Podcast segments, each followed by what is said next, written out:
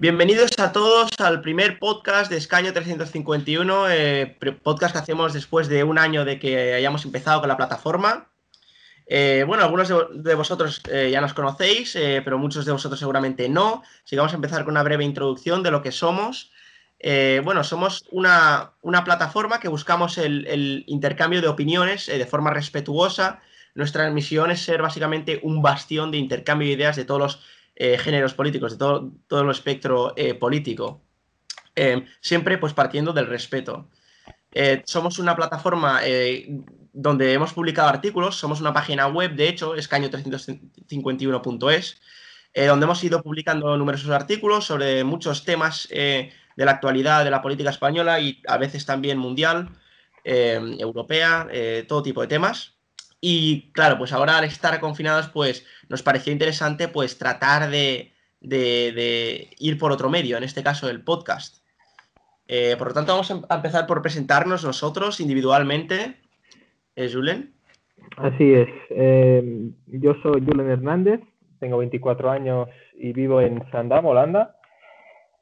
Eh, llevo toda mi vida viviendo en Holanda, así que me resulta un poco gracioso también hacer este podcast en la que hablamos de España, ¿no? Pero bueno, eh, me interesa la política española, eh, me interesó principalmente por, por el tema de la independencia de Cataluña.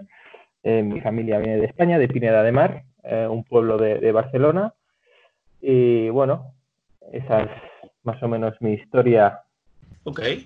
Bueno, y bueno, pues yo soy Denis Muriel, buenos días a todos. Eh, soy un, ciudadano español, nacido en un pueblo de, Gerona, en Blanes, y ahora mismo también me encuentro en Holanda estudiando, haciendo una carrera de ciencias políticas. Y nada, a mí me interesa la política española principalmente porque eh, al haber vivido tanto tiempo en España y habiendo crecido en un ambiente en Cataluña donde eh, la política pues tiene, es un elemento, un elemento pues, central ¿no? ahora mismo en la sociedad catalana, eh, pues te anima a, involucrarte y, realmente eso es algo que, nos, que nos une a nosotros tres, también al primer interlocutor, que por cierto es mi hermano, eh, a todos nos une pues ese sentimiento de, de, que, de que somos catalanes y también españoles. Sí, bueno, eso pues me, me, lleva a mí, yo soy Jordi, eh, como decía Denis, soy su hermano. Eh, hermano mayor. Eh, eh, también he nacido en, Gerona, en, España, y también vivo actualmente ahora en Holanda. tenemos en común eso los tres. soy estudiante de historia en la ciudad de Nijmegen. en buena parte de la historia, pues me apasiona también la economía y es algo que pues cada vez que miro a la política, sobre todo el debate político, pues soy muy crítico con el uso de la, de la historia en la política, porque me parece a veces que se, bueno, pues que se usa para fines políticos y, claro, es un, es, un poquito, nos cuesta a los, a los historiadores eh, em, pues combinar política con historia. Pero bueno, al fin y al cabo se hace mucho eh, y, es algo que, bueno, pues al fin y al cabo la gente le une también la historia, entonces es normal. Eh, a mí también me, me, interesó también la política cuando, cuando empezó a ser tema de discusión el separatismo en Cataluña. Yo me acuerdo que eh, cuando era pequeño un día llegué a casa y dije, hostia, soy independentista, cuando no, tenía ni santa idea de lo que era y, mi padre andaluz eh, me dice, ¿pero qué dices, niño? Y a partir de eso, pues empecé a formarme un poco en, lo que era todo y empezó pues mi pasión por la política. Eh, vamos, y, bueno, al final pues nos juntamos los tres, ¿no? que os conocisteis tú y Julen, ¿no? A lo mejor podéis dar un poco más de información sobre cómo fue. Sí, fue una historia bastante divertida porque me acuerdo que estaba yo por Instagram y vi una publicación de, un partido eh, social liberal holandés que se llama D66, D66, y publicaron pues eh, una imagen, por así decirlo, de, apoyo no explícito, pero de apoyo al independentismo catalán, eh, argumentando que, bueno, que eran, era un, un, proyecto basado en la libertad y que tienen derecho a decidir y tal. Em, y nada, hice una crítica diciendo que no deberían de defender aquello que no conocen y que solamente conocen pues de haber oído por la, por la radio o por la televisión. Sí, em, no sé, a lo mejor de, contexto también vale decir que era un partido en Holanda que por motivos, por, por em, interés político propio eran defensores del referéndum, pero claro, el referéndum en un contexto holandés Entonces, claro, al escuchar el referéndum eh, en contexto, catalán, pues ellos se sumaron a la fiesta. Claro, y lo peor es que la, hipocresía es increíble, porque ese mismo partido ahora mismo ya no apoya explícitamente el referéndum, ni siquiera en Holanda. Sí, sí, sí. Se han, han, hecho un cambio total. no sé si quiere decir algo, Julian. Defender la defienden, pero más o menos la, la, eliminaron de, de, la ley holandesa, ¿no? El, el... Sí, sí, con su apoyo, ¿eh? Sí, sí. Em, pero sí, me gustaría añadir que, em, que ese, ese mismo partido em, está, está en el grupo de ciudadanos, ¿no? Eh, en el grupo europeo, que, que también, bueno, es, es bastante eh, gracioso a la hora de saber que en, en, el tema del referendo, al menos catalán, ya que en este, en este mensaje de Instagram, pues lo apoyaron bueno, a toda costa, la verdad. Y, y bueno, me gustó tu comentario. Eh, yo me, estaba orientando para afiliarme a un partido político en Holanda, ya que vivo en Holanda y bueno, me gustaría involucrarme un poquito más eh, y afiliarme en un partido eh, español me parecía un poco, no sé, ya que vives tan lejos, pues involucrar, involucrarme aquí. Sí. Eh, bueno, vi tu, La página web, ¿no? ¿Cómo? Que por eso al final nos hemos decantado por, por escaño 351. Así es, así es. sí, bueno, y le envié un mensaje a, al Denis, eh, bueno, dando, mostrándome más o menos mi apoyo ¿no? a su comentario y, bueno, preguntarle si podíamos quedar algún día, ¿no? Que creo que me dijiste que eras de Blanes y yo como como en verano estoy en Pineda, que está a 20 minutos en coche, pues bueno, al final quedamos un día en, Blanes y bueno, a partir de ahí más o menos surgió lo que es ahora la plataforma Escaño 351. Sí, exacto. Sí. bueno, y luego pues hemos ido quedando aquí en Holanda, organizando las ideas eh, y poniéndolas finalmente sobre, bueno, no sobre papel, sino por la página web, que como vivimos en la época del Internet, pues sobre, sobre el Internet. Bueno, eh, pues eh, dejamos de lado nuestra introducción. Eh, bueno, eh, vamos a, definir los objetivos que tenemos como plataforma porque desde los artículos siempre escribimos desde un punto de vista, tratamos de ser objetivos, tratamos de, obviamente, si nos metemos desde el punto de, si, si, damos opinión política, decimos que damos la opinión política, siempre tratamos de ser lo más transparente posible, pero este podcast, obviamente, em, estará repleto de opinión y de muchos, por un lado, datos, pero también opinión personal, por lo tanto el podcast es un formato distinto a los artículos, que quede claro. Eso. Y con eso en mente, eh, querría introducir los temas que vamos a tocar hoy. Vamos a tocar, eh, hoy vamos a hablar de la relajación de las medidas eh, en España, obviamente en tiempos de coronavirus. lo vamos a analizar. Denis presentará algunos datos y luego pues daremos nuestra opinión y discutiremos un poco acerca de lo que pensamos. y luego también creemos que sería interesante tocar eh, el tema de las eh, negociaciones europeas, eh, no solo de la Unión Europea sobre los, los bonos, los eurobonos, famosos eurobonos en España, sino también del Banco Central Europeo, que me parece que son noticias muy aburridas para mucha gente muy complicada, que no sabe realmente qué es lo que, qué efecto va a tener. pero son noticias cruciales. obviamente son noticias aburridas, son noticias apáticas, pero son noticias cruciales. Eh, y finalmente, pues, eh, bueno, eh, haremos ese ítem que queremos mantener en nuestro podcast de decir algo positivo y algo negativo que ha sucedido en la política española. Sí. Y, puede ser sobre una persona en concreto, un partido político o... en general. Sí, o en general, algo que nos guste o que nos haya disgustado esta semana. Y también os animamos a vosotros a, dar vuestra opinión acerca de algo positivo y algo negativo que ha pasado en la política española recientemente. Sí, poneros eh, en contacto con nosotros mediante la página web y siempre podéis opinar, que ese es el objetivo eh, primordial de 350. En nuestras redes sociales, que estamos en Twitter y en Instagram. Exacto. Pues nada, eh, os dejamos con el jingle y os vemos tras el jingle, pues hablando de, de la relajación de las medidas. Hasta ahora.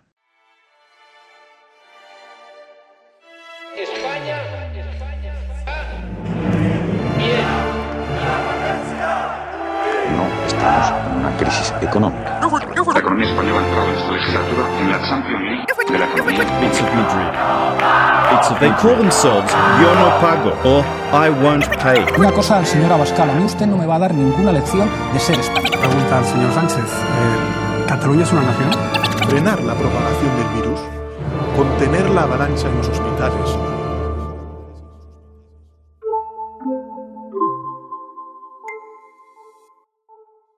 Bueno, pues bienvenidos de nuevo. Em, vamos a empezar por eh, algo que consideramos un deber. Eh, queremos dar el, pésame para todas aquellas personas que han sufrido directamente eh, pérdidas por el coronavirus o simplemente le tengan miedo a lo que puede poner el futuro. obviamente, aparte de los problemas, la alta mortalidad que ha generado este virus, también hay otros problemas sociales, como por ejemplo la tasa de paro que está subiendo. Hay mucha preocupación por lo tanto, eh, queremos enviar un mensaje de pésame generalizado y tranquilidad desde parte de Escaño 351.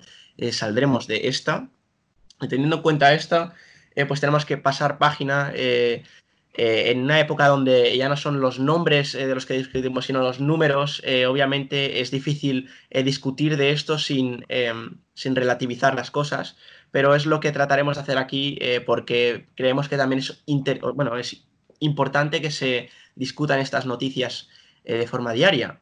Por lo tanto, eh, Denis, a lo mejor nos podrías presentar con el panorama de la situación en España, algunos datos. Sí, me gustaría empezar con unos datos, simplemente para que tanto la audiencia como nosotros sepamos de, lo que estamos hablando y empezar desde el mismo conocimiento todos.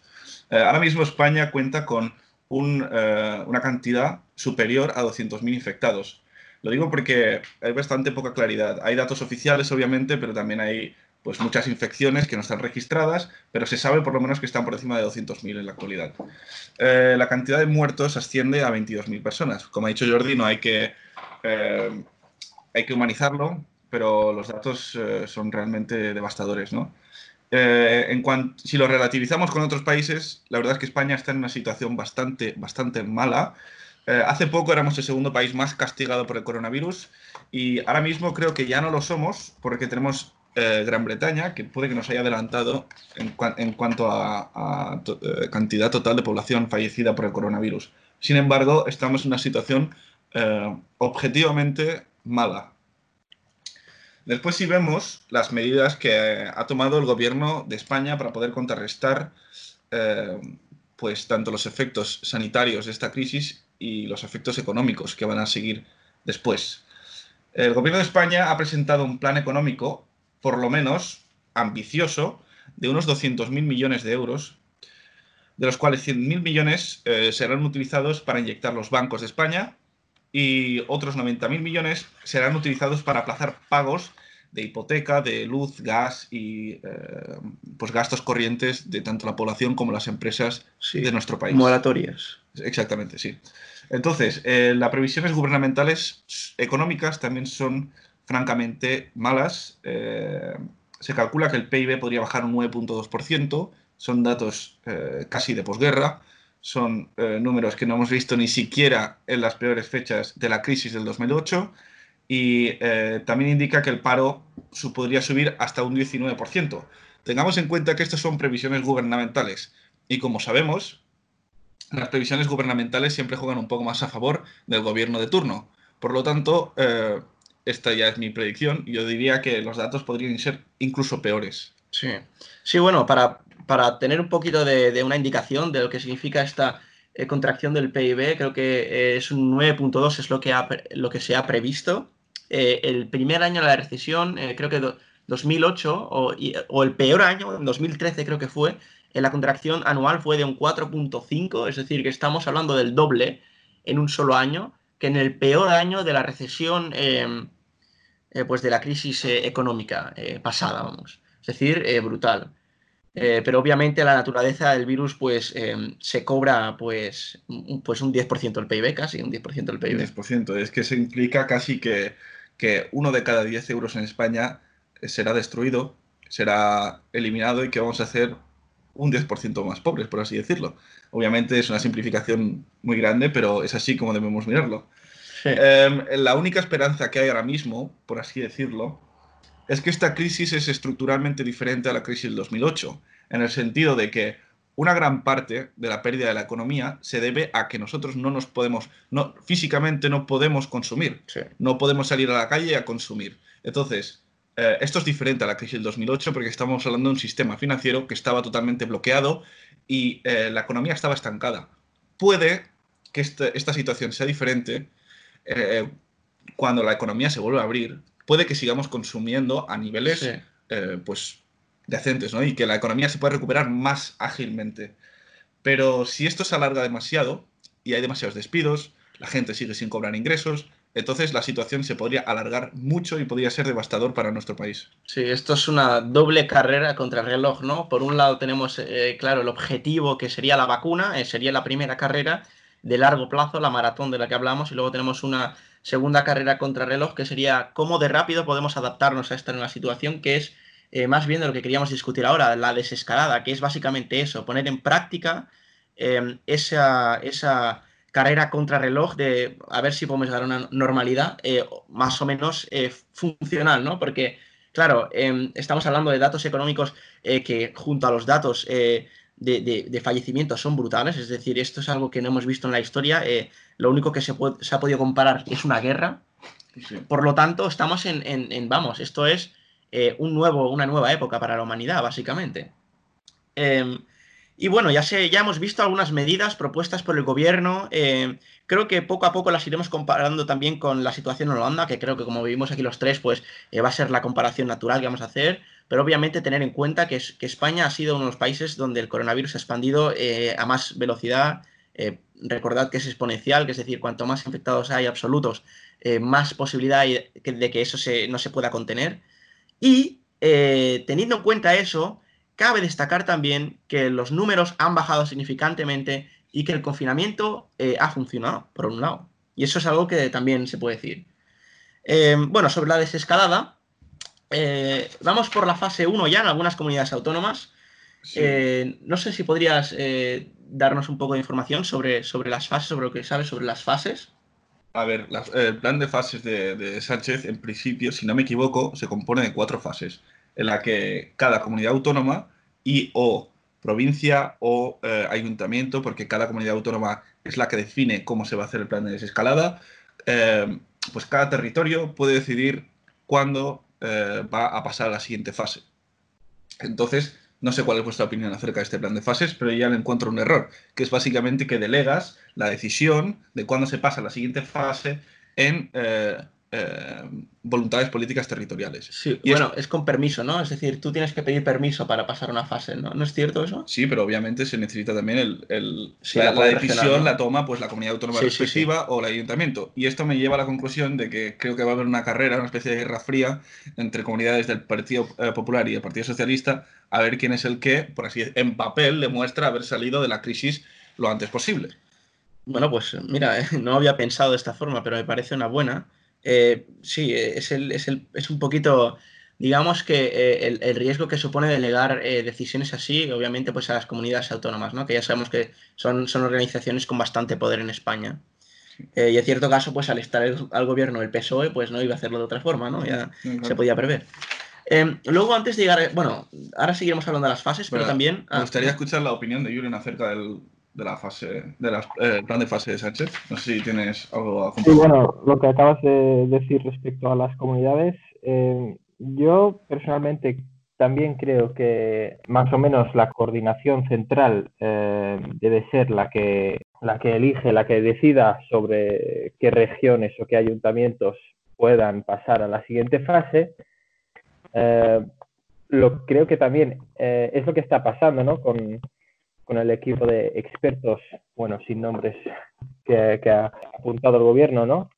Eh, yo creo que, que, que, sería lo mejor, eh, sí, desconfín, eh, bueno, que decida el gobierno, aunque eh, en, en, en, función las, las comunidades autónomas tienen que estar ahí también para, para dar la información eh, y, y, y, colaborar ¿no? con el gobierno y cosa, cosa que, que, veo difícil también de, de, vez en cuando. Claro, pero es, es eso, lo, lo, suyo sería que la monitorización se haga a niveles descentralizados, a nivel después de provincia o de comunidad autónoma o de ayuntamiento, que se dé la información de cómo está la situación y que pues el gobierno central pues tome las decisiones para evitar poli- politización de, de la situación. Sin embargo, claro, el gobierno central también es un ente pues altamente político, ¿no? Sí. Pero mira, Y no solo eso, sino eh, lo que acabas de decir, que básicamente lo, ideal, ¿no? Lo que a lo mejor eh, sería lo más óptimo sería que el rol de, de monitorización fuera de las comunidades autónomas, sin embargo, el rol de decisión del Estado finalmente. Sin embargo, también vemos que ya hay comunidades autónomas que han desafiado eh, al Estado durante este proceso. Eh, nótese sobre todo el caso de Cataluña con Quim Torra. eh, y bueno, eh, Claro, pero es que, ¿sabes lo que pasa? Que el, te- el- el concepto de desafiar en esta crisis es muy relativo y, y muy abstracto, porque yo creo también que desde el gobierno central, y no lo hago como para defender a los, a los separatistas, obviamente, pero eh, desde el gobierno central también se dice, la, la- la- la retórica es, o me apoyáis en todo, sí. o sois enemigos de la patria. Eh, al Partido Popular y Vox nunca ha recibido ataques tan fuertes eh, por parte del gobierno como ahora. Eh, porque, claro, cualquier decisión, cualquier bloqueo que se tome, que se haga por parte de la oposición, ya será visto como un, un ataque frontal a los intereses generales, ¿no? Sí. Y desde, esa, desde esta posición, posición no se puede. No puedes tomar ninguna decisión diferente a la del gobierno central, ¿no? No se puede. Pues, es muy difícil, esa posición. Sí, bueno, entiendo, pero sin embargo sí que creo que ha habido eh, algunas eh, ha habido algunas decisiones, supuestas decisiones que se querían tomar desde, desde la Generalitat de Cataluña que iban eh, que iban creo que más rápidos. Fue en el caso que querían ir más rápidos que el gobierno. eh, Bueno, pues eso, Español. de- demostrar en papel que las cosas van bien, pero no, la- la capital y Barcelona ahora mismo están en una situación muy mala sí.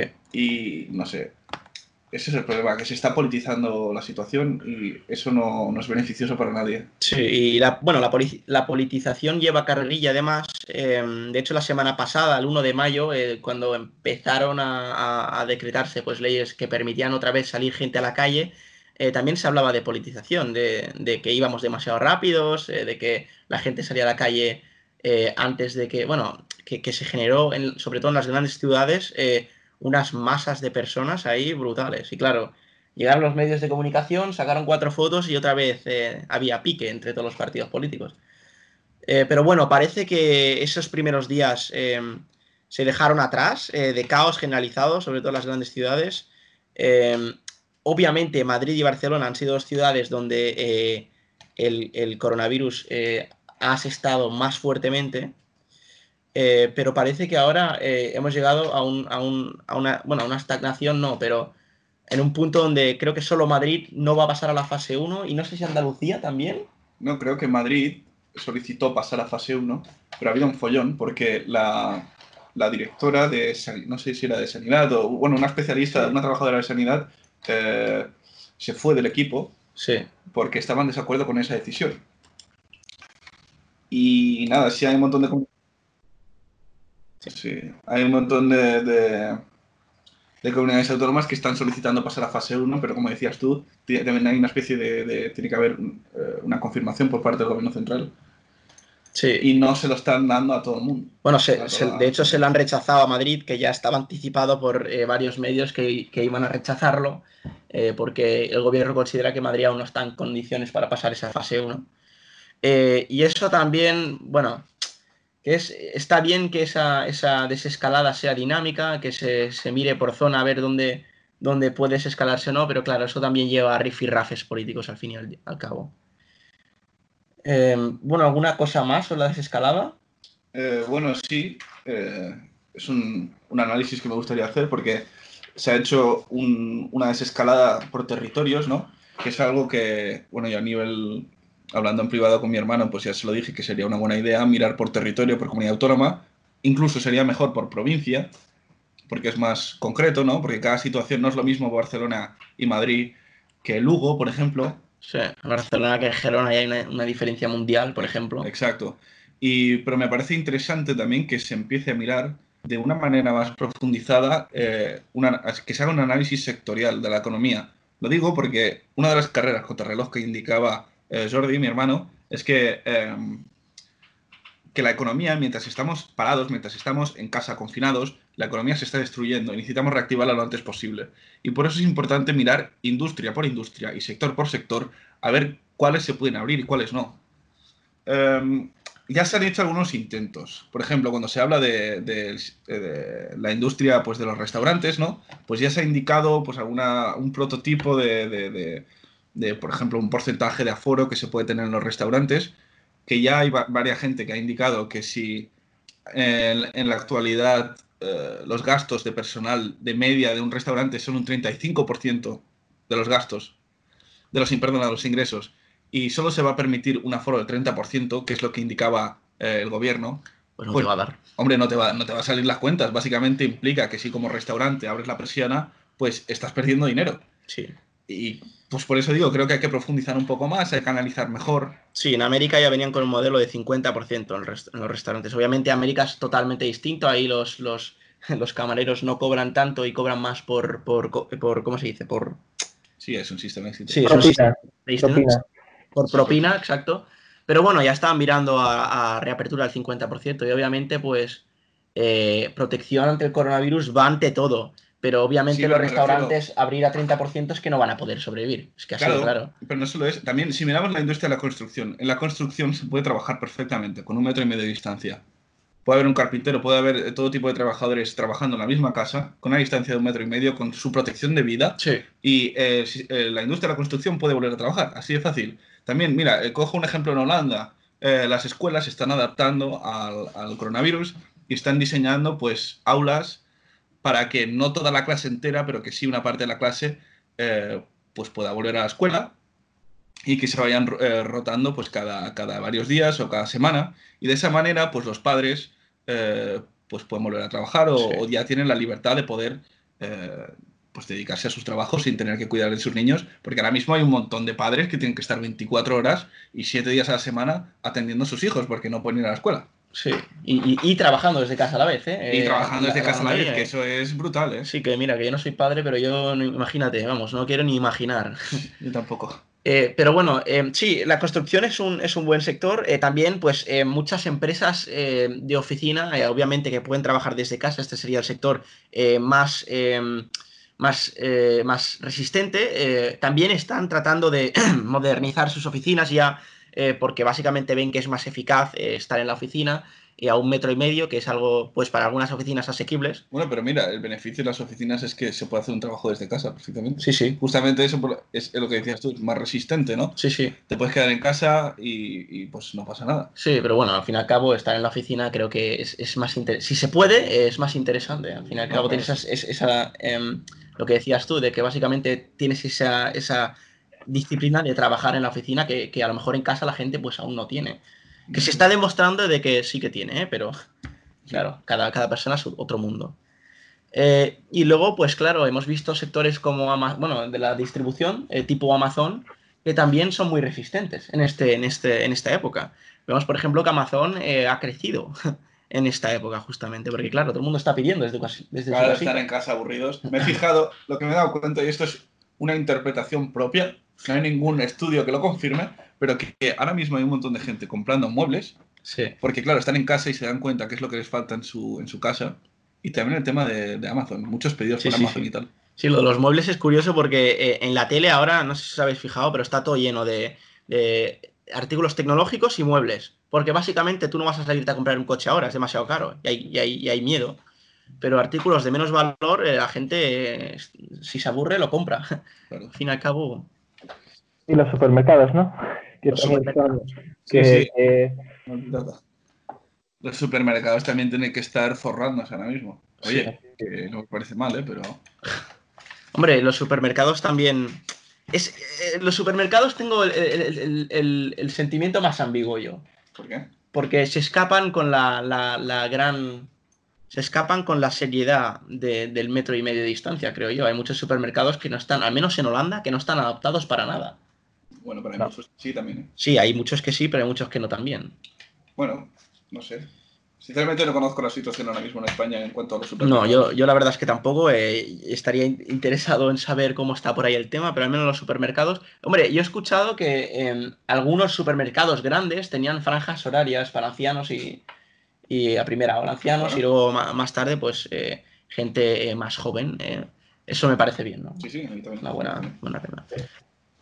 Bueno, pues eh, con esto creo que vamos a pasar al segundo tema, eh, que queríamos hablar un poco de eh, las negociaciones de Europa, de, eh, de los eurobonos, los famosos eurobonos, de los que tenemos información para regalar, y también sobre pues, una pequeña acotación sobre una medida que tomó el Banco Central Europeo, que ha dado que hablar también. Pero vamos a empezar por los eurobonos, porque creo que es nuestra opinión que la situación de los eurobonos eh, en los medios españoles eh, se, ha, explicado de forma pésima. eh, hubo un rifirrafe entre, el, entre Bobko Hoekstra, ministro de Finanzas holandés, y básicamente todo el sur de Europa, que, se enfadó con, él y, le desearon de todo, menos coronavirus, espero. Y bueno, básicamente hubo un, un conflicto de intereses ¿no? entre el norte, que obviamente no quiere pagar más de lo que necesita eh, para el sur, porque básicamente las medidas iban a beneficiar al sur.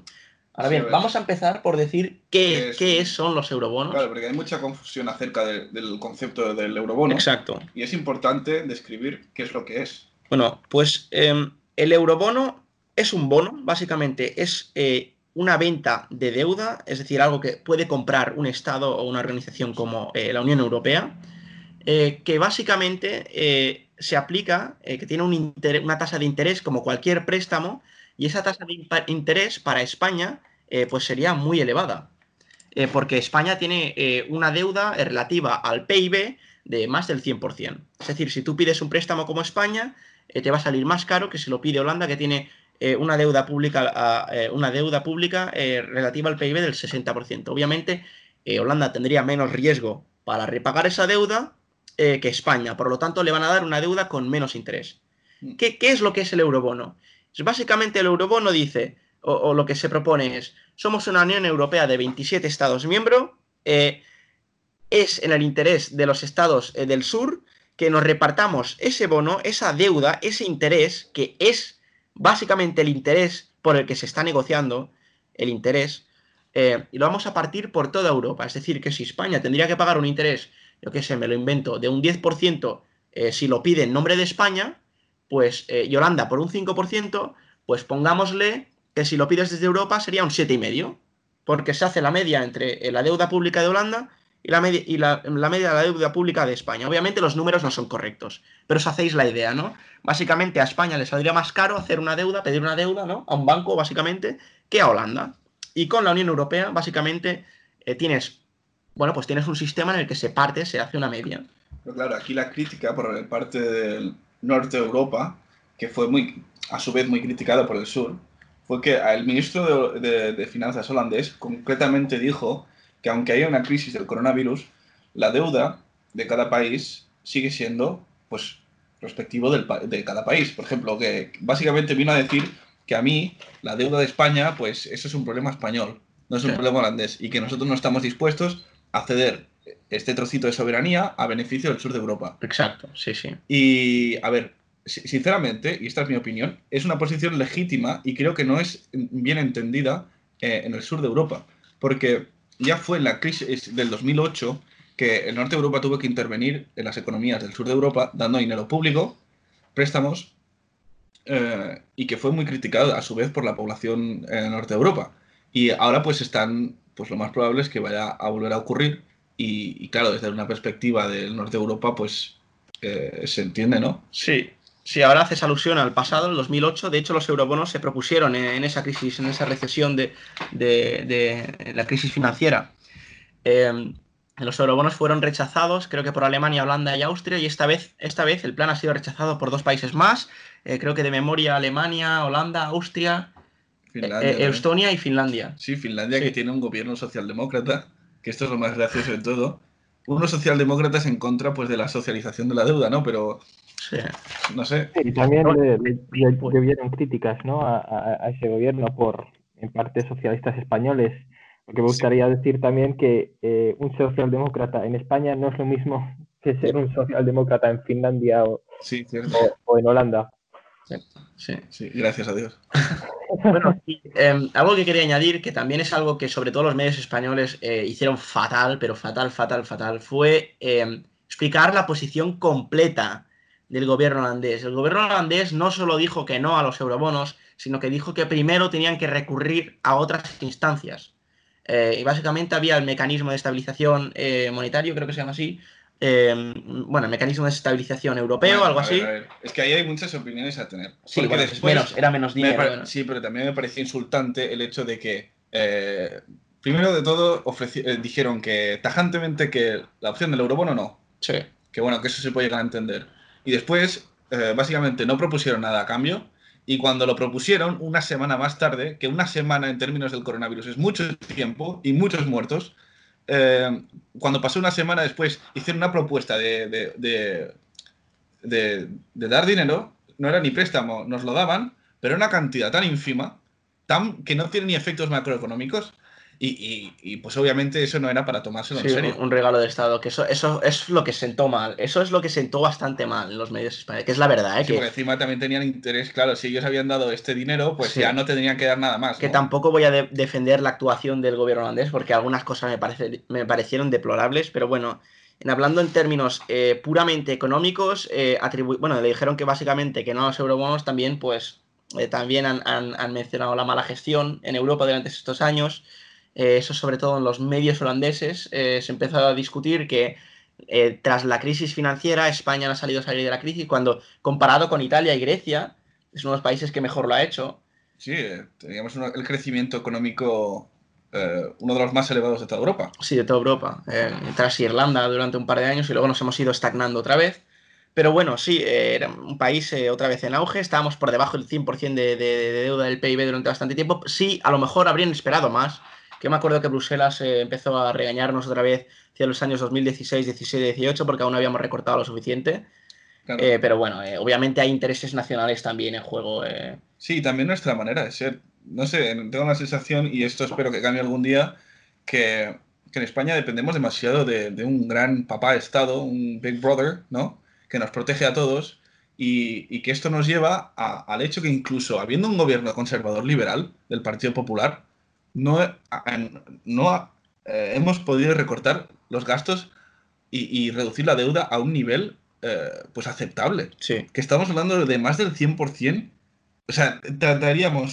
eh, Nuestra economía tendría que trabajar un año entero para poder repagar la deuda que hemos generado a lo largo de estos años. Sí, sí, sí. sí. Es Sin generar ingreso. eh. Sin generar ingresos. O sea, sería todo para el pago de la deuda. Es más, la deuda ahora mismo supone el segundo pago más grande de, de, lo- ¿cómo se dice? de las cuentas públicas del, del Estado central. Sí, sí. Y esto es lo típico, ¿eh? Que la gente. eh, eh, Esto es algo que no. La gente. Es, esto es tan básico que la gente al final, eh, si no lo entiende, no sabe ni lo que está pasando. Porque ¿de dónde va a salir este dinero? Al final van a subir los impuestos. Es que es así de fácil. Es así de fácil. Y esto es, una, es un círculo vicioso. Más deuda, más impuestos. Más deuda, más impuestos. Sí, Y, y- y el Estado se hace enorme, ¿eh? Tenemos un Estado muy grande en España, básicamente. Sí. Y bueno, e- e- es defendible, pero bueno, al menos no es lo que, no es lo que creo yo que tendría que pasar. Menos cuando tampoco tenemos una economía muy competitiva y no nos podemos permitir un Estado tan, tan, Intervencionista. sí, tan ¿no? intervencionista. Em, básicamente, eh, vamos a ponerlo de otra forma, eh, el hecho de que tengamos que intervenir tanto en la economía no nos, no nos va a ayudar a salir de la crisis. Lo que, hay, lo que hay que hacer aquí, seguramente lo que vamos a tener que hacer es recortar otra vez. Que no nos engañe, que tras esta crisis va a venir otra vez una época de austeridad y lo vamos a pasar mal otra vez, básicamente. Todo porque no, no, no pudimos rebajar la deuda pública española, porque esto se va a tener que pagar, de aquí no nos esca- escapamos. Y esto es lo que, lo que más me duele, lo que más me molesta es que en, en España se ha asumido que la posición del eurobono pues es una posición, da igual si es de izquierda o de derechas, es eh, una cuestión de patriotismo. Es cuestión de defender los intereses nacionales de España. Y estoy de acuerdo. Ideológicamente estoy en desacuerdo con los eurobonos porque supone pues dar una parte de tu soberanía nacional pues eh, a cambio de pues cierto beneficio económico. Pero en el contexto de España es obvio que viene, eh, es, eh, es interesante, es interesante pues eh, aceptar esta propuesta. Sí. Pero no tenemos que. Pero lo más importante, que esto no es culpa de- del ciudadano de a pie. Y esto es lo que más me molesta, porque esto se ha tomado como un ataque hacia, hacia España. Pero esto es un ataque hacia la clase política, que la clase política de manera, eh, pues, de manera victoriosa ha sabido vendernos la historia de que esto es pues un ataque hacia el país entero. Sí, sí, No, o esto, es los una- eurobonos. esto es un ataque a vosotros que no habéis sabido hacer los deberes, Sí, no habéis sabido reducir la deuda, no habéis sabido mejorar la economía. Sí, la verdad es que muy buena acotación, muy buena acotación. Básicamente, es que es los, que acaban, los que acaban pagando son los ciudadanos Sí, y, y a los que le acaban de decir que no. Venga, hombre, por favor. Y- sí, sí, nos tenemos que sentir mal y nos tenemos que enfadar nosotros con el gobierno holandés y obviamente, pero bueno, Pero no, esto, esto es tanto del Partido Popular como del Partido Socialista. Estos son eh, deberes que nos han hecho. El, pa- el Partido Socialista, al elevar la deuda a niveles históricos, a niveles estratosféricos, a niveles inaceptables, y el Partido Popular, que son muy conservadores liberales, pero no han sabido reducir la deuda a, a- a niveles que, que- que deseables. Sí, bueno, yo creo que ahí ya, si nos vamos a poner así, yo creo que incluso llega, se pone en juego la continuidad de un partido político, ¿no? Básicamente, si tú vas a recortar, recortar, recortar, ¿cómo vas a hacer que te voten otra- vez? Ya has visto a Mari, lo que le ha durado, eh, bueno, de hecho ha legislado dos veces, ¿no? Ha tenido dos legislaturas, pero la segunda eh, casi con, con- con, eh, menor... eh, eh, Yo creo que Mariano Rajoy hubiera tenido más popularidad si en, la- en las elecciones del 2008, creo que fue 2000, no, 2000, bueno, la, la Sí, primera sí. elección que ganó Mariano Rajoy, si ahí hubiera dicho a la población y lo hubiera sido honesto y hubiera dicho no vamos a reducir impuestos porque prometió una bajada de impuestos, sí. si hubiera dicho a la población que las vamos a pasar canutas, que bueno, que eso ya lo dijo, pero que se re- reducirían gastos drásticamente para sanear España de manera estructural. Eso es ser valiente. Y eso yo creo que la población española pues, lo hubiera sabido agradecer. Sí, sí, eh, y, y no nos engañemos, eh, lo íbamos a pasar mal, lo dijo, eh, se dijo, se preveía ya y se pasó fatal. Yo creo que eso también ha dejado un trauma, eh, que la mala gestión al final ha podido con el partido político, es decir, tras, tras años de, recortes sin ver un cambio en la popularidad de- de- del PP, pues obviamente dijeron, hostia, pues vamos a intentar hacer menos recortes, porque es que si no, no vamos a poder competir con el PSOE en las siguientes elecciones, que es al No, final ver. el, corto plazo que hay en la democracia. todo puesto, en, Europea. su- todo puesto en su contexto y haciendo justicia al Partido Popular, es cierto que España es un país descentralizado, ¿no? Entonces, no todo depende del Estado central. No todo el gasto, el gasto está muy diversificado por todo el, el- el territorio nacional. Tenemos comunidades autónomas con mucho peso económico, Sí. que claro, ya puede hacer los deberes al gobierno central, que en su- es- lo ha hecho, eh, pero si las comunidades autónomas y los ayuntamientos no hacen los deberes, la deuda va a seguir creciendo. Y eso fue el principal error. Tenemos algo que es como, es como un equipo de fútbol que no sabe jugar en conjunto. Es que es eso, es exactamente eso. Son como jugadores que cada uno se creen los mejores, que defienden su, su propio, sus propios intereses de a ver cuántos goles marco, pero no trabajan como un conjunto. Sí, sí. Sí, buena, buena metáfora. Bueno, em, vamos a seguir entonces. em, algo distinto, una medida que se ha materializado, que es la del Banco Central Europeo. El Banco Central Europeo ha propuesto, em, bueno, una millonada, ahora no, no tengo los números aquí, pero fue, puso básicamente em, dar, bueno, dar fondos, no, dar préstamos eh, a bancos europeos que, que lo, que lo necesitaran. em, pero con una tasa de interés curiosa, es decir, con una tasa de interés del menos un por ciento. Es decir, que si tú pides un préstamo de 100, tienes pagar, eh, eh, yo qué sé, en 10 años, cuando tengas que devolverlo, pues 99. Es tan fácil como eso. Eh, bueno, es una medida para reactivar la economía, obviamente, porque los bancos, al final, ya, ya hemos escuchado el discurso de los bancos diciendo que somos parte de la solución. Bueno, vamos a ser sinceros, al final el dinero se distribuye en los bancos mediante préstamos y pues en, la medida tiene cierto sentido, ¿no? Pero estos préstamos, que no se olvide, eh, va a ser dinero imprimido y es bastante cantidad. Es decir, eh, es- ya, ya podemos eh, admitir oficialmente que también estamos en una crisis donde va a haber inflación. por lo tanto, podemos esperar a largo plazo también efectos financieros, que claro, es el temor que tenemos en España también tras, tras el coronavirus. Yo no estoy tan seguro de que esto vaya a repercutir tan fuertemente en la inflación por el hecho de que el beneficio del euro, que tiene sus desventajas y sus ventajas, la ventaja es que la zona euro como tal es una economía brutal. Sí. Entonces, pues nosotros relativamente, bueno, no, relativamente no, en cantidades totales podemos imprimir más dinero sin que repercuta macroeconómicamente. Imagínate si hubiéramos tenido la peseta. Eh, imprimir pues pesetas hubiera repercutido más en la, Sí. en la inflación porque es una economía más reducida, ¿no? Sí, Pero la zona euro es gigante. Entonces, pues tenemos ese margen de, de maniobra. Sí que es verdad que obviamente em, te- como al ser, una, al ser la moneda, una de las monedas más fuertes del mundo, pues obviamente puedes compartir, puedes impri- imprimir más, pero eh, también somos economías gigantescas, es decir, que no se va a imprimir poco. No, sí, cierto, por eso digo que, que sí, que es re- es relativo. O sea, Sí. Bueno, y, y al fin y al cabo, eh, al fin y al cabo, eh, esto va a ir eh, también con recortes, con deudas que no se van a poder repagar, es decir, eh, también se perderá dinero, eh, las cosas como son, eh, y, bueno, estas medidas son recuerdan un poco a- a- al helicóptero de Donald Trump, eh, pero de forma más institucionalizada, sobre todo en el sector bancario.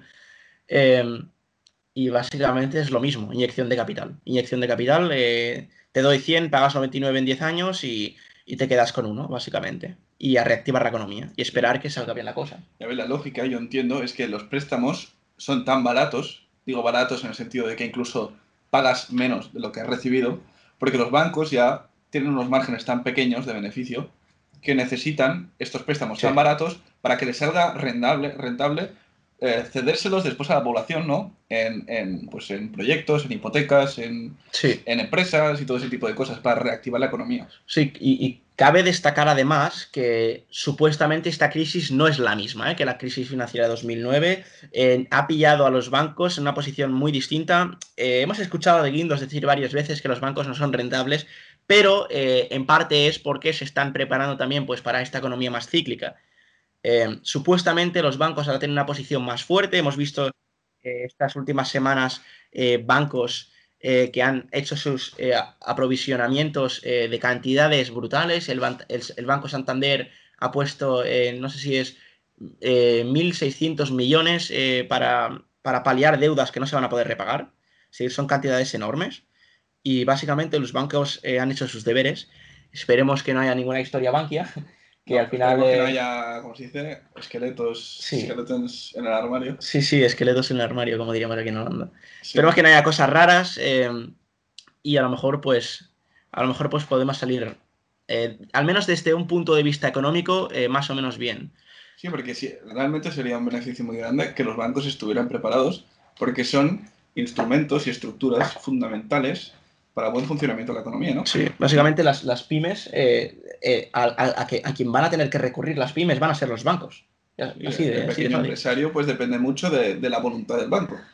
Y si el banco es capaz de pues aplazar el pago o eh, dar pues una nueva inversión en esa pequeña empresa, en el, en el panadero pago de la esquina, pues un mes más que sobrevive, un trabajo más que puede salvar, ¿sabes? Sí. Y así pues a nivel macroeconómico. Y eso estaría pues muy bien. Sí. Entonces con esto pues culmina eh, nuestra... Bueno, el, el BCE culmina una operación antes que la, la Comunidad Europea, ¿no? La, la Unión Europea, eh, que sigue eh, sin, sin dar una, un- un cla- una clara dirección de dónde quiere ir con las medidas. Y pues obviamente se nota en los medios de comunicación que, que la, la creencia en el proyecto europeo pues ha bajado bastante estos, estos bueno, días eso pasa siempre en todas las crisis. pasa siempre y ha aumentado también eh, la creencia en, en los gobiernos, sobre todo los estados que los, te- lo están gestionando bien. Eh, en España, por ejemplo, es eh, totalmente distinto. Vemos que el PSOE ha perdido territorio. creo que Sí. el, el que ha ganado es PP. Sí, sí, es como una especie de espada de doble filo. Sí. Si lo haces bien, la población te lo sabe recompensar, pues muy bien, porque aquí ahora mismo en Holanda tenemos un gobierno que, bueno, que puedes tener tus opiniones ideológicas de tanto de izquierdas o de derechas, pero la gente aquí, eh, en su mayoría, apoya al gobierno porque Sí. lo ha hecho bastante bien. Sí, tanto gente, o sea, gente de izquierdas que no tiene pelos en la lengua para decir que lo están haciendo bien. Eh, es un gobierno de derechas, eh, Faith Day, eh, Sí. Partido Liberal. Bastante derechas, además. Eh, pero eh, gente de izquierdas aquí no tiene ningún problema en, eh, pro- problema en decir que, entre comillas, gracias a Dios que esté él al mando porque lleva ya 12 años gobernando. Y es el más indicado Es- para hacer una sí, crisis. sí, pero es más también a título personal, Mark el, Sí. el primer ministro, que está ganando mucha popularidad, Sí, porque lo está haciendo francamente bien. sí. Aquí, aquí, aquí a lo, a lo que se mira son los- las habilidades y no la ideología, ¿no? Eso es. Y esto también se ve ahora en, la, en las encuestas, ¿no? En Holanda, donde desde las últimas elecciones en 2017 que eran, el VVD, el partido que está gobernando, ha subido 12 escaños. Sí. sí. Son muchos escaños en Holanda. Sí, es mucho, porque estamos hablando de un parlamento de 150, ¿eh? que son, es menos que la mitad de escaños que hay en el, en el Parlamento español. Vamos, se ha ganado casi un 10% la sala, básicamente. 15 Sí. escaños serían 10%, 12, pues Es 8% una, es una ahí. subida brutal. Además, te- tengamos en cuenta que el, el Parlamento holandés está incluso más fragmentado Sí. que el Parlamento español. Está fragmentado, sí. Eh, bueno, en España más o menos se ve el lado contrario, ¿no? Más o menos la oposición gana un poquito más apoyos que, que, que los partidos que están gobernando, pero también es- es- está más estabilizado, ¿no? Más o menos, creo yo. sí. Sí, pero bueno. Bueno, es, eh, eh, creo que eh, los últimos datos fueron bastante malos, ¿eh? No sé si ha estabilizado, creo que hubo un, un bastante retroceso.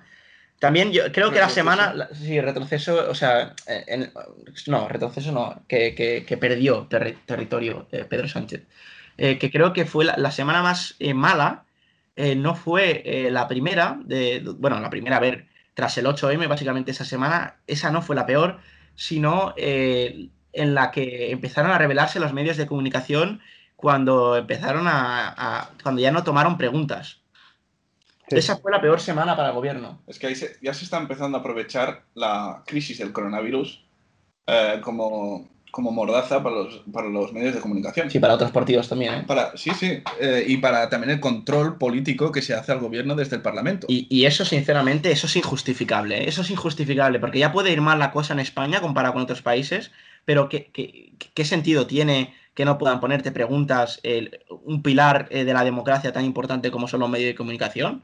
Pero esto, ¿qué- ¿esto qué es? Sí, Vamos. y lo peor es que, es que, por ejemplo, se le pone la mordaza a los partidos políticos en el Parlamento, ¿no? En el Sí. Senado, para que hagan el control político. Y después se pide un apoyo a- a- para alargar el, el estado de alarma, ese mismo estado de alarma que sustenta la mordaza que les impide hacer preguntas. Y si no lo haces, pues eres un anti-español, eres un antipatriota, eh, quieres que se muera gente, ¿no? Pues Sí, es que es- está- el debate. eh, sí, es, que es, de una, es que- es de una hipocresía que... sí, pero Juego Sánchez- eh, Pedro Sánchez juega Juego de Tronos, pero para perder el trono en vez de ganarlo. Es que básicamente hay algunas cosas que son injustificables, de verdad. Pero bueno, Para eso estamos ahora nosotros también con nuestra plataforma para, para mostrar nuestra opinión, preguntarle, bueno, no directamente al gobierno, pero ser críticos y, y preguntar y, y- Sí. y cuestionar eh, la gestión, ¿no? Española. Pues la verdad, pues la verdad que sí. Y bueno, y con esto que dices, pues vamos a llegar a- a- al punto bueno y al punto malo de la política española esta semana. Eh, Julen, no sé si tienes algo en mente. Sí, yo tengo algo que me ha disgustado bastante esta semana. Eh, y ese ha sido eh, el señor Uriol Junqueras, que en medio de la crisis eh, del coronavirus, eh, en- con el confinamiento y con, en el momento que estamos, va y se atreve a decir que Pedro Sánchez debería eh, decidir si eh, mantener la mayoría que le otorgó la investidura eh, o elegir ahora por, por, por- por otra mayoría, ¿no? Que sería el caso de Ciudadanos por haber apoyado el estado de alarma. Sí, sí, me, me parece una falta de respeto a, a- a todas las, bueno, en principio a, a todos los españoles, pero también a las personas que, a, a las que le ha afectado el coronavirus y, y- y a todas, todos los fallecidos. Eh, no sé, me, me- me ha, me ha parecido una barbaridad, no me ha gustado. Nada, nada. Sí. Entendible.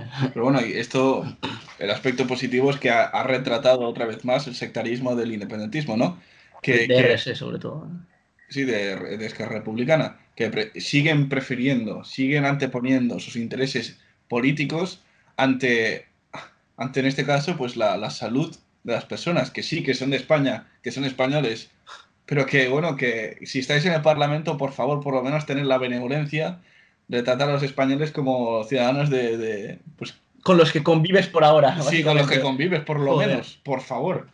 Y retrata más también a, los partidos que, gobiernan, porque hoy ha sacado el país un, eh, una entrevista con eh, la vicepresidenta Calvo, creo que era, eh, y la voy a citar. Dice, eh, le pregunta el país, si esta situación dura, Ciudadanos puede sustituir el hueco de RC y, y- y responde, RC sigue siendo para nosotros un partido de izquierdas con el que nos entendemos en muchas decisiones sustantivas, aunque estamos las antípodas de su independentismo. Cuando consideremos que es el momento de los presupuestos, hablaremos con ERC. Y no sé, me, me parece un, un, más o menos un apoyo a a RC antes que, que, que- que darle- darles las gracias a Ciudadanos, ¿no? Por, por apoyarles y más o menos, bueno, darle la eh, razón a Junqueras, no, pero no sé. Tampoco es, es que esta respuesta me, me, me dé mucha ilusión. No, ya, ya, lo entiendo. Pero es que yo creo que también hay un interés por parte del Partido Socialista en Sí. no eh, agradecer a Ciudadanos su acción por el hecho de que no quieren, eh, básicamente quieren matar el bicho, que en un futuro pues podría volver a, s- a- a suponer un peligro, ¿no? Ahora mismo Ciudadanos está en horas bajas, pero Inés Arrimadas ya está demostrando pues un viro hacia la izquierda, hacia el centro, que podría suponer pues, eh, pues un peligro para, para el PSOE. Por Vamos, eso, donde tendría que haber estado Ciudadanos casi todo el rato, en vez de, de Bueno, intentar sí. jugar con el espectro político. pues sí. Pero bueno, sí. Eh, obviamente van a competir otra vez. En las siguientes elecciones yo creo que Ciudadanos, si es que se mantienen esa tendencia de ir más bien para el centro, eh, el PSC y Ciudadanos van a ser los partidos más similares, básicamente. Eh, obviamente ahí yo creo que, que tiene razón Denis que se justifica esa respuesta del PSOE, ¿no? Sí, es verdad. en términos estratégicos, políticos, pues sí. Pero bueno, sí me parece injusto, tal y como dice Julen, porque hay que agradecerles el apoyo, ¿no? Si- siendo el gobierno de España, pero bueno. Sí. Y un- bueno, y una cosa positiva, Julen. Eh, bueno, eh, positiva el giro de, de Inés Arrimadas y Ciudadanos ¿no? hacia la izquierda. Eh, me parece atrevido, eh, bueno, atrevido, pero también lo lógico, ¿no? Como, como acabas de decir, pero bueno, hemos visto también que, que a los 45 minutos, creo que eran, de anunciarlo, eh, Juan Carlos Girauta ya se había eh, borrado de Ciudadanos, también Sí. Karina Mejías, eh, así que Sí, bueno, ha dado mucho que hablar, ¿no? Esta semana y dentro y fuera de Ciudadanos, pero creo que para, para Ciudadanos es, es la mejor opción girar un poquito más a la izquierda, ya que ahí, ahí podrían rascarle escaños al PSOE. Ah, perdona, perdona.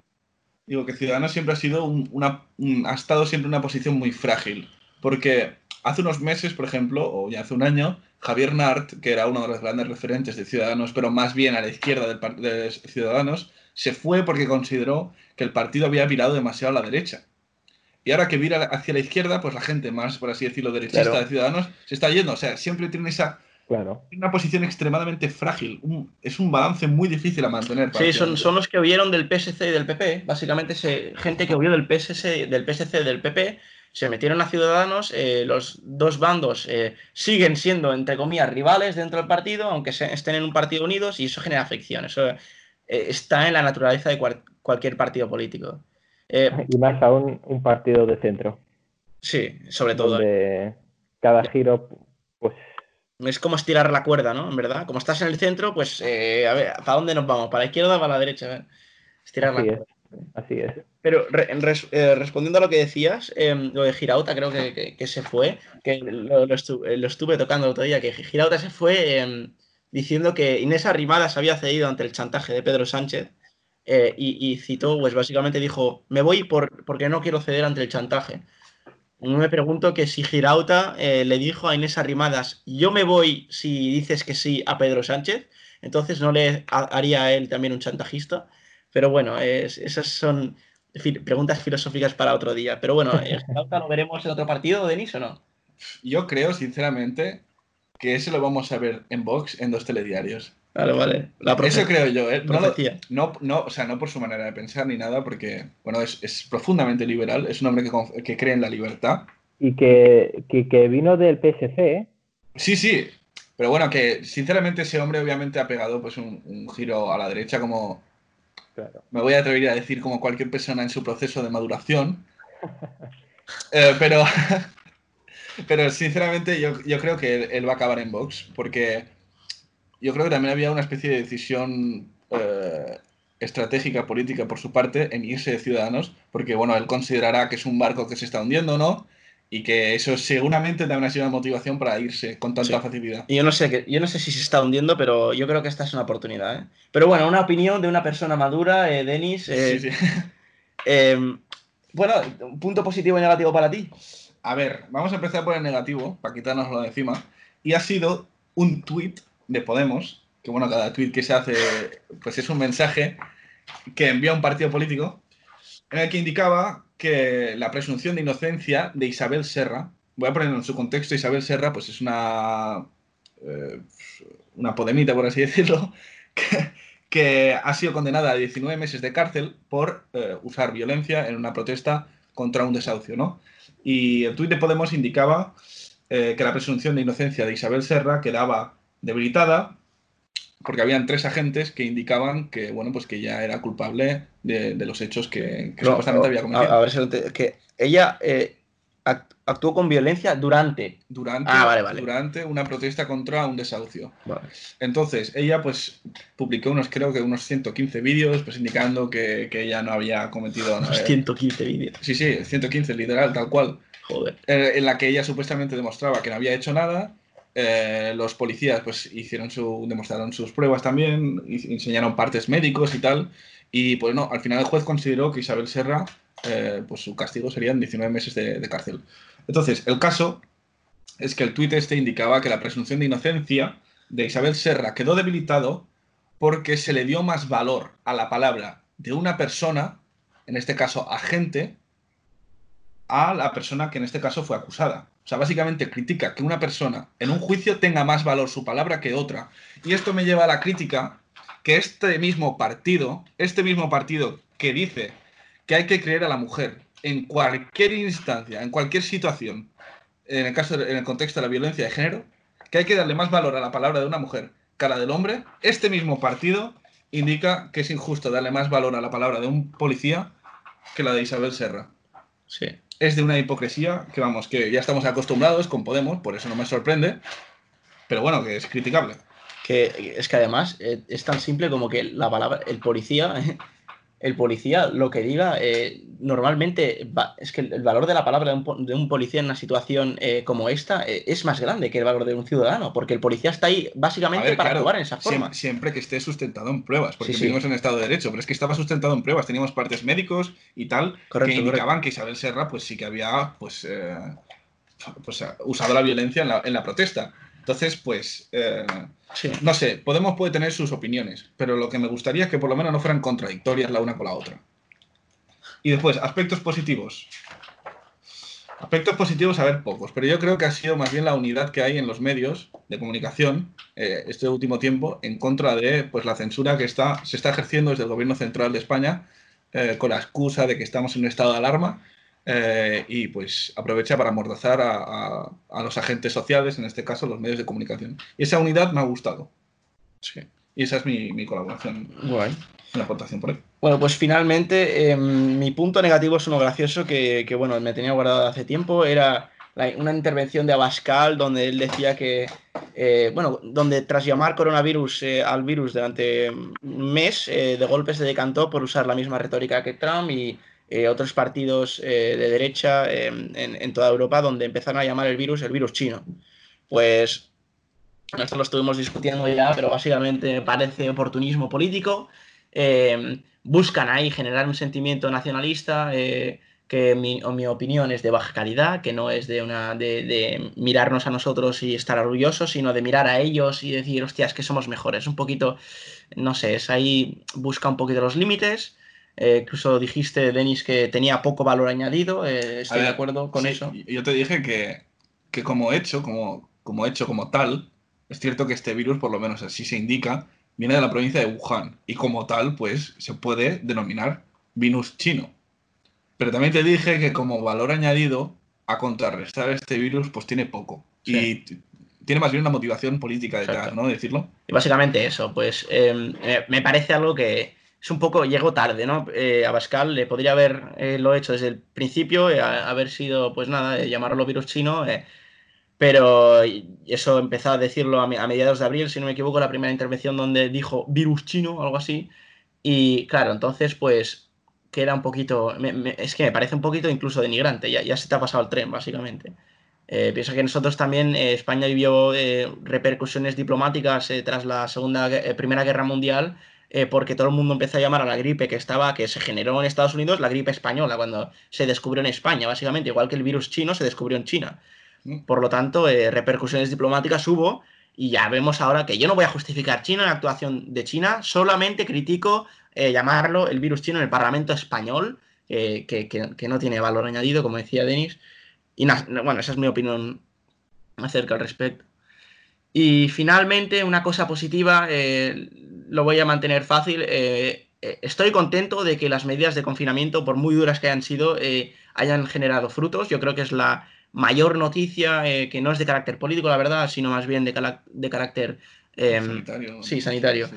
Pero, pero, me parece la mejor noticia que podamos tener, sobre todo de caras al futuro, de caras a, a, bajar el número de, de fallecimientos en el futuro y también, obviamente, pues al menos eh, también eh, el alentador, los, alentadores datos eh, económicos que se nos vienen encima también, pues esperemos que podamos combatirlos ¿no? lo antes posible, esa, recesión que se nos viene encima. Pero bueno, no hay que, no hay que bajar la guardia, porque tal y como hemos reducido pues, la mortandad de este virus a, lo que, bueno, a la posición en la que nos encontramos ahora, en pocos días puede volver a subir a unos, unos ritmos estratosféricos. ¿eh? Aquí, es más, en el norte de Europa se habla de un rebote seguro eh, en verano, en algún momento del verano. Es decir, sinceramente, yo no, yo no tengo ni idea de, cómo se calcula esto ni cómo lo miden, pero aún no está superado esto. el fin absoluto llegará con la vacuna y ni un día antes. Y, no, y ni siquiera, porque una cosa es tener una vacuna y otra cosa es que la pueda tener que la tenga todo el mundo, sí.